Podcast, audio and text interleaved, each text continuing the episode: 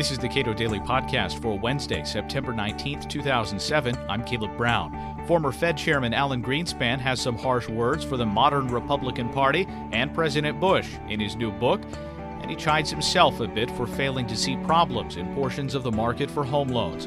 Stephen Slivinski, the director of budget studies for the Cato Institute, says Greenspan offers an analysis that should by now be well known. Slivinski is author of the book Buck Wild How Republicans Broke the Bank and became the party of big government. In an interview with the Wall Street Journal, Alan Greenspan says, I was brought up in the Republican Party of Barry Goldwater. He was for fiscal restraint and for deregulation and for open markets and for trade. Social issues were not a critical factor. The Republican Party, which ruled the House, the Senate, and the presidency, I no longer recognize. It's fundamentally been focusing on how to maintain power, and my question is for what purpose? I think Dr. Greenspan's absolutely right in that. I think lots of people who were supporters of Ronald Reagan grew up in the Goldwater mold. The idea that government shouldn't be doing as many things as it currently does. The idea that government should stay out of your wallet as well as your bedroom. Uh, and I think it's uh, been a sign of the times that Republican Party has been taken over by a more social conservative element, uh, more concerned about moral issues and things of that sort, and trying to intrude government into those specific spheres. And so I think it's not surprising that uh, Mr. Greenspan is mimicking, or I should say, uh, putting forward a view that a lot of Republicans, I would argue, uh, are are uh, are taking, and that is that the current Republican Party doesn't actually represent the views they find most important. One thing that Dr. Greenspan says in his book was that fiscal discipline really went out the window when Congress allowed the Budget Enforcement Act of 1990, the provisions of that to expire. There are two provisions that Greenspan is referring to when he talks about the Budget Enforcement Act. The one is statutory caps on what they call discretionary spending. That's the spending that Congress allocates, appropriates, as they say, every year. The second is these pay-go provisions, meaning you pay as you go. If you're going to increase spending in one area of the budget, you have to decrease spending in another area or raise taxes to cover those costs. Uh, those two provisions uh, did lapse after the Budget Enforcement Act uh, lapsed itself uh, in the early 90s before Clinton got into office. But I would argue that when you had these provisions in place, and they're actually uh, harkening back to another Budget Enforcement Act in the 1970s, 1974 in particular, uh, these provisions worked for the first few years and they were enacted back in the 70s.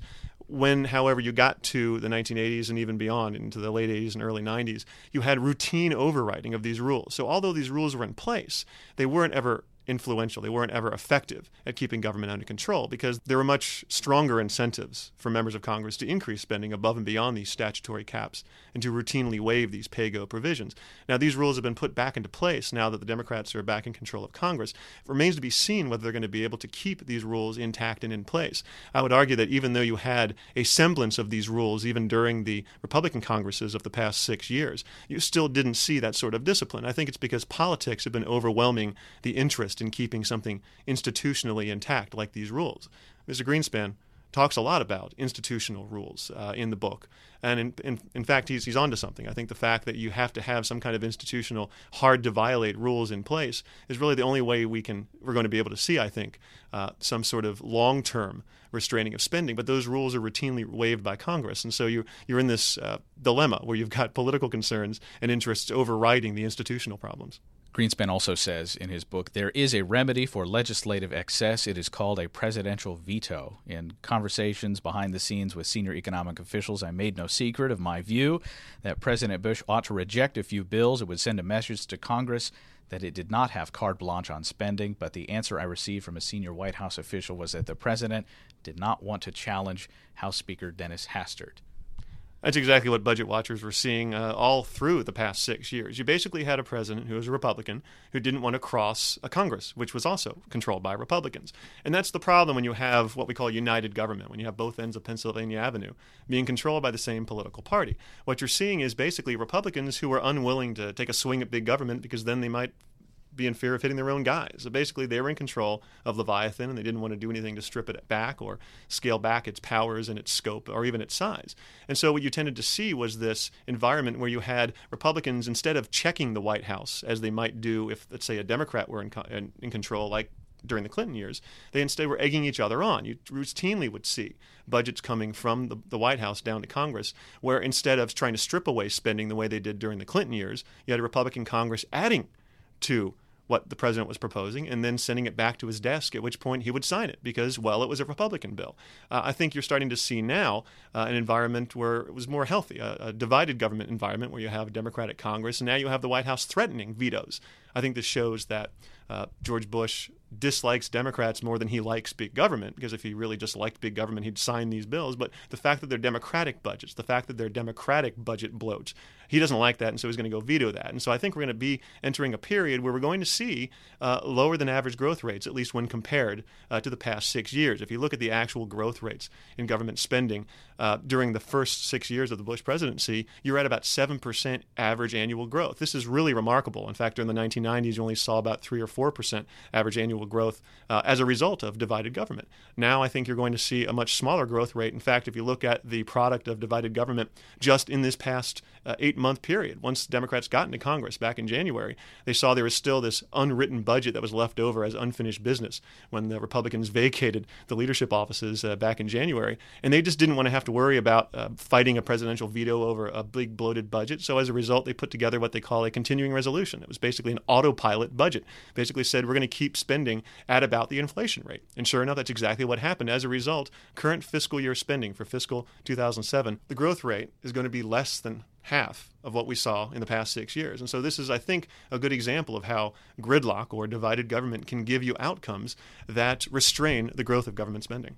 Alan Greenspan's book comes out at a time when we are seeing uh, essentially the collapse of a portion of the mortgage market in the United States and there are arguments back and forth about what kind of larger impact that's going to have. But he chides himself a little bit for not having seen that coming. Well, I think that's probably the economist in him because economists, especially if you're a central banker, you want to be able to say you were able to predict things accurately. I think, though, if you look at what Alan Greenspan did and what he talks about in his book, and that is he was really reacting in the way a central banker should, which is making sure he was worried about only liquidity, only a solid dollar.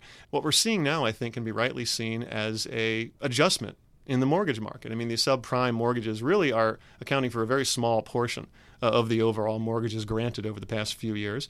And then on top of that, the failures in these mortgage markets are coming in high profile areas, hedge funds, uh, and, and, various other sorts of more market sensitive areas.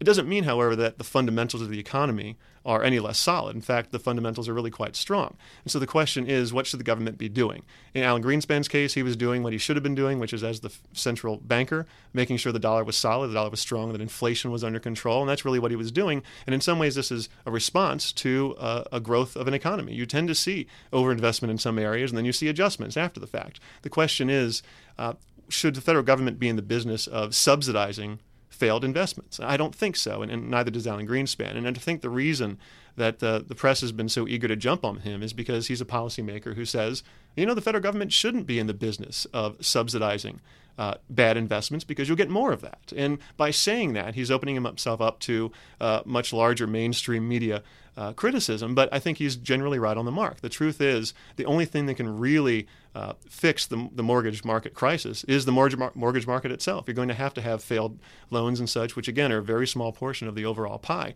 But in the end, I think it's all going to work itself out as long as we have fluid capital markets like we do now and a federal government that isn't eager to create these adverse incentives by subsidizing failed investments. Steve Slivinski is the Director of Budget Studies for the Cato Institute. He is author of the book Buck Wild How Republicans Broke the Bank and Became the Party of Big Government. This is the Cato Daily Podcast. Read more on issues related to fiscal restraint at our website, cato.org.